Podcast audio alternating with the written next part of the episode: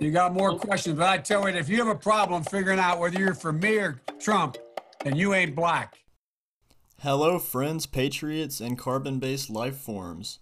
It is Wednesday, June seventeenth, Walter's World Wednesday, and this is the Walter's World podcast. Uh, I'm going to be going solo today. Usually we have a guest, but it's just going to be me today. And uh, let's talk about the news, so we'll get right into it. So this first topic is going to be a combination of uh, the sports and politics worlds. I'm sure we all love it when our sports get politicized. I know I sure do. So Mike Gundy, the head coach for Oklahoma State football, was seen on Twitter in a, in a picture that someone tweeted on a fishing trip wearing a One America News shirt. Now, if you're familiar with One America News, it's a right-leaning outlet. Uh, they have a T V channel. But anyway, if you're familiar with them, uh, you know that they're a, a more right-leaning news outlet. So so anyway, um, Mike Gundy is seen wearing an O A N t-shirt, and this immediately sparks controversy, mainly from the star running back at OK State, Chubba Hubbard. And he issued a tweet to Mike Gundy. Let me pull it up and read it for you. And before I read this, I want to give the context of the photo. Mike Gundy is literally doing nothing in this picture. He is at Lake Texoma on the dock, and he's on the right wearing an O A N t-shirt. So Chubba Hubbard, quote, retweets this tweet from Kyle Boone. Kyle Boone is the one who tweeted the, the picture of Mike Gundy. Chubba Hubbard says, "I will not stand for this. This is completely insensitive to everything going on in society, and it's unacceptable. I will not be doing anything with Oklahoma State until things change." So Chubba Hubbard is basically saying that he's not decommitting, but he's basically saying that he won't have affiliation with the university until Mike Gundy changes his beliefs or issues an apology. I don't know. But he makes it very clear that he will not stand for his head coach wearing an O A N t-shirt. Now, out of the things that Mike Gundy could be wearing that would potentially push tensions up, an O A N t-shirt is at like the bottom of that list. And it's it's just a news outlet, that, and they've said nothing, they've done nothing wrong. I'm sure he'd never even heard of O A N until this happened. So he calls out Mike Gundy for wearing the O A N t-shirt. And for some context on Mike Gundy, he he has a history of being a pretty outstanding conservative guy. He's been a pretty outspoken conservative. He's not really hidden his beliefs away. I mean, he even has a mullet, for God's sake. But he's being attacked by Chubba Hubbard for wearing this t-shirt. And you would think, being the outspoken conservative guy that he is, he would either not respond or tell him to pack up and leave or decommit or whatever. That is the exact opposite of what he does. So yesterday, uh, June sixteenth, on his Twitter page, he issued an apology via video, and uh, I will I will play it for you really quick just to show the kind of lack of backbone by Coach Gundy here. "I had a great meeting with our team today. Our players expressed their feelings as individuals and as team members. They helped me see through their eyes how the t-shirt affected their hearts. Once I learned how that network felt about Black Lives Matter, I was disgusted and knew it was completely unacceptable to me. I want to apologize to all members of our team, former players, and their families for the pain and discomfort that has been caused over the last two days. Black lives matter to me. Our players matter to me. These meetings with our team have been eye-opening and will result in positive changes for Oklahoma State football. I sincerely hope the Oklahoma State family, near and far, will accept my humble apology as we move forward." So, uh, wow. There you go. That is Mike Gundy's apology, and I just want to go over a little bit of that. My favorite part is where he says, "They helped me see through their eyes how the t-shirt affected their hearts." It is a t-shirt.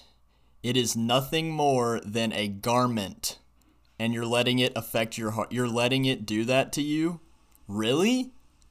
If it if a t-shirt makes you that uncomfortable and angry, there is another problem going on.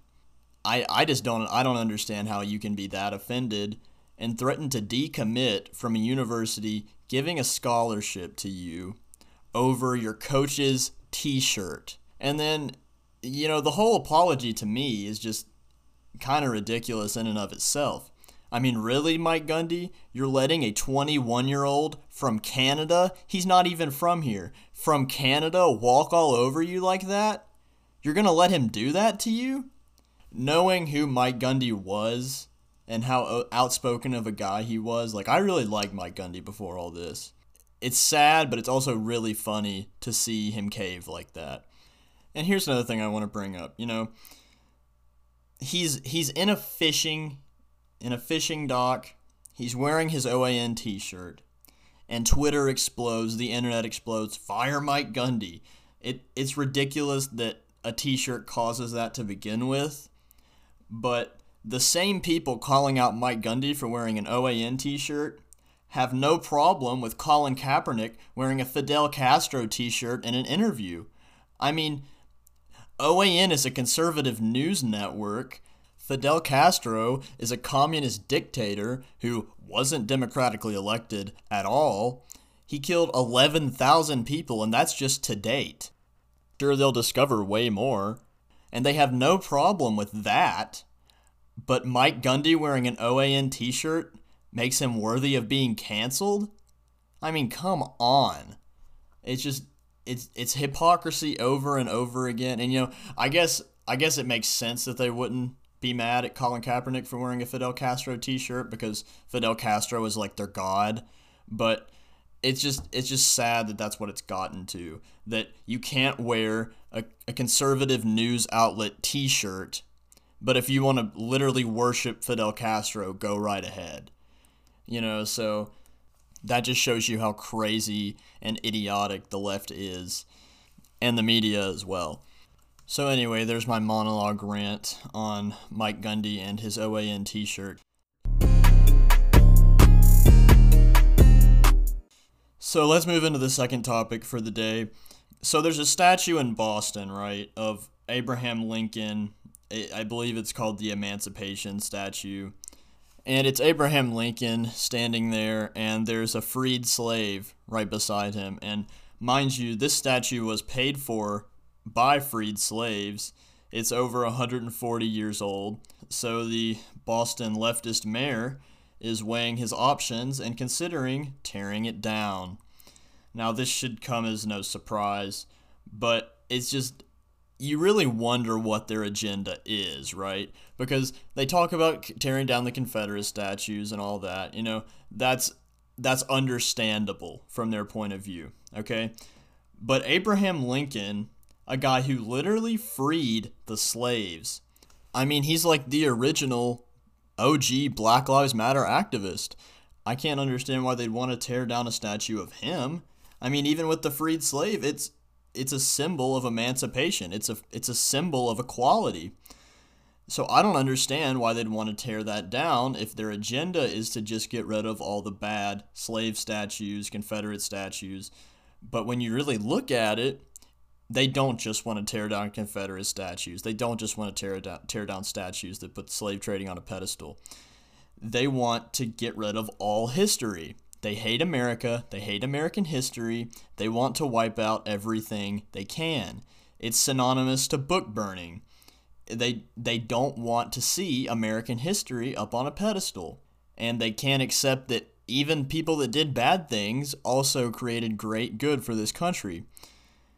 So that's one of the reasons I can I can see them doing it. But it's just it's just crazy that the Boston mayor would even do that.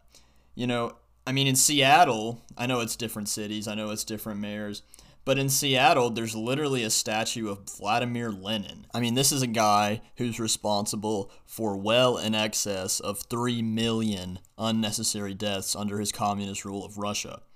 You know, why aren't they trying to tear his statue down? He's a bad guy. I mean, you kill three million people. I think it's safe to say that you're a bad guy. So why don't they want to tear down his statue? Because it's not American history. He's a communist. They worship him. They want to preserve him and put him on a pedestal as much as they can. So that's why that is. They don't care so much about the slaves. They don't care so much about Confederate monuments. They care about erasing American history as much as they can. Because they're going to get the statues first. Then what's next? The history books? I mean, they're going to rewrite history in their favor. They want to destroy American history, and they, more importantly, want to destroy America. This this kind of revolves back around what happened with Mike Gundy. If you give them an inch, they will take a mile. We're giving them all these statues to tear down. We're letting them do it, and they're going to eventually get way more than we're giving them. You know, it starts with statues, then where does it go? It's a slippery slope, and they're never going to stop doing this stuff. And one leftist argument I've heard um, about the statues, they'll say, oh, well, it's all still in the history books. It's all still on the internet, you know. We just don't want to put slave trading and Confederacy up on a pedestal. And, you know, that would make sense, right, if they weren't literally trying to tear down a statue of Abraham Lincoln, who quite literally freed the slaves.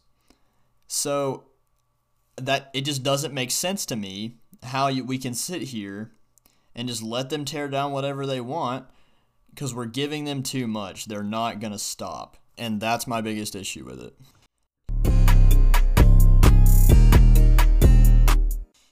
So next, let's talk about Chaz, the Capitol Hill Autonomous Zone, or as it is now known, CHOP, Capitol Hill Occupied Protest. And it's really interesting why they changed the name, and I'll get into that in a second. But anyway, Chaz, or CHOP, uh, has come to light recently in the last week or so, and pretty much um, some protesters, Antifa, et cetera, uh, they have come up with this area. I think it's about six city blocks, and, and it's basically like their own little country. I guess they just sit in there and eat bread and worship Chairman Mao and drink soy milk all day. But anyway, it's located in Seattle, um, which is quickly becoming even more of a liberal hotspot than California and Los Angeles. You know, the state of Washington, it's it's rising up to be a pretty deep blue area. And so anyway, um, this all started last week or the week before, but basically now they've changed the name to CHOP, which I mentioned before is Capitol Hill Occupied Protest. And it's really funny the reason. I cannot one hundred percent confirm this, but on the Michael Knowles show yesterday, he talked about he how he knew someone that was close with the Capitol Hill Occupied Protesters.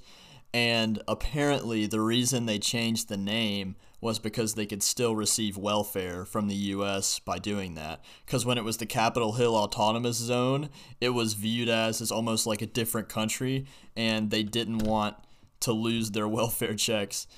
I mean, I guess I guess they could still get like foreign aid, which is pretty much the same thing when you really think about it. But so anyway, that is what I heard, and it seems pretty plausible to me.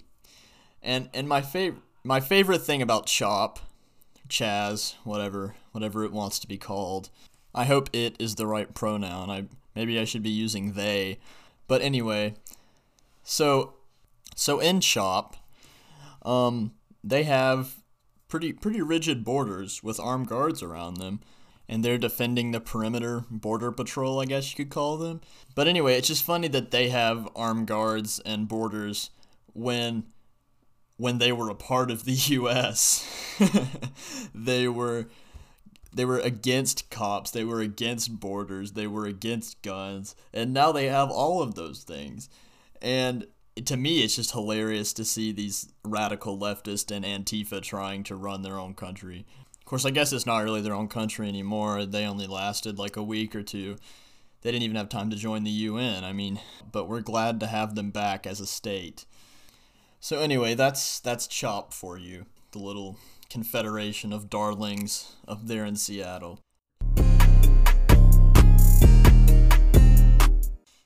So for our last topic, we're going to move into the Trump rally. It is on June twentieth in Tulsa, Oklahoma, and this will be Trump's first rally since COVID nineteen quarantine lockdown. It's going to be a pretty big deal, and it's going to be held in an arena in Tulsa. And so one thing going around social media, TikTok, Instagram, someone made a video, and it was it was like claiming authority. She was like, well, I've worked on a political campaign before, and if you go to Donald Trump's website and you sign up for tickets for the Tulsa, Oklahoma rally, they have to give them to you. And then if if enough of us liberal gang members, if we all order them and gang up online, then they'll sell out of tickets, and then no one's going to be at the rally. And it's just so funny that people think that. Like, are they stupid? Do they not realize that you can't sell out of online tickets, and they just, it's first come, first serve, whoever gets there gets a seat? Have they never seen a Trump rally on T V? I mean, the lines for the bathroom at Trump rallies are longer than anything at Biden or Warren or Bernie or anything else. In, in one in Florida recently, there were more people outside than inside. So, number one, the tickets are no more than an R S V P, if you will. And if you don't show up to the Tulsa rally and you're a Democrat just trying to book up spots, you are an idiot. I mean, how ignorant do you have to be? So, another thing that's really funny about this Trump rally is, okay, so first off, let's, let's go over the population of Oklahoma. Oklahoma has about three point nine million people living in it. To give you a perspective, this Trump rally has one million tickets booked up. Now, granted, a, a good thirty or forty percent, I would say, of those are probably people on social media just mass claiming Trump tickets so they can try to sell at the rally, which isn't going to happen, which they haven't figured out yet, I guess. So anyway, that that's probably a good thirty or forty percent. But still, literally a quarter of the Oklahoma population has tickets for this rally. You know, not all of them are from Oklahoma. Some of them are fake tickets from Democrats. But that is a lot of people. And I guarantee you that arena probably only holds like twenty or thirty thousand. This is going to be a packed show. And even before a lot of this ticket booking started, the Trump campaign revealed that they had like two hundred twenty thousand tickets sold already. Well, not sold. I mean, they're free tickets, but, you know, tickets claimed. So th- if they think they're making a dent, they're not. But it's just really funny to see them waste their time on it. And if nothing else, they're making the Trump campaign look good. I mean, he literally has one million ticket sales for this one rally. And I, I don't think he's ever had that many before. I mean, he might have it at a bigger venue, but that is making the Trump campaign look so good. And the tickets aren't being wasted because it's first come, first serve. If you reserve a ticket and you don't show up, well, that's no problem for Trump and his campaign, because the first nineteen thousand or however many the arena can hold, those people are going to get in first, and then everyone else and the the people that didn't show up, like the Democrats booking tickets online, you know, they'll be outside or not there. And there is guaranteed to be way, way, way, way more than nineteen thousand people there. So, you know, they're just making the Trump campaign look better and better. And it's so funny that they think they're making a difference, and yet they're really just making Trump look way better. It's it's so comical to me when leftists screw up like that. And it just shows how little knowledge they have. I mean, what rallies do they have? I mean, Biden goes in like a church basement and there's three people there. B- Bernie probably, you know, sells out a bingo hall every now and then. They, they don't have any rallies like we do. They don't have big entertainment in arenas. They don't they don't have that like we have with Trump, and so they have no idea how rallies even work. And another part of this rally, um, so uh, this rally was originally scheduled for June nineteenth, which is Juneteenth, which, if you're not familiar with that holiday, was the day that fr- uh, slaves were freed in Texas. So anyway, this is what kind of first sparked the uh, the resent behind this rally, which I can kind of see coming from a leftist standpoint. But tr- Trump realized that, and a lot of people complained about it on Instagram, Twitter, social, all social media, really. And Trump noticed this, and he realized it was on Juneteenth, so he actually changed it to the day after, which is June twentieth, which shows that Trump actually pays attention to what people tell him. Um, you know, what, regardless of the politics on the date or whatever, he does at least pretend like he's listening sometimes. But I'm sure that would get ignored by the left totally, because, you know, he's he's a racist anyway, so it doesn't really matter what he does. Um, he's just automatically canceled, even though he did uh, accept their request and really look at it and fix what they wanted him to fix and move the day. But, you know, he, he's a racist, though, so you, you, whatever he does, he's not going to get credit for. And, you know, that's largely attributable to the fact that he, he's just a racist. Did I mention he's a racist? Did you know Trump was a racist? He, he He's a racist, by the way, if, if you hadn't heard that from, from every leftist ever.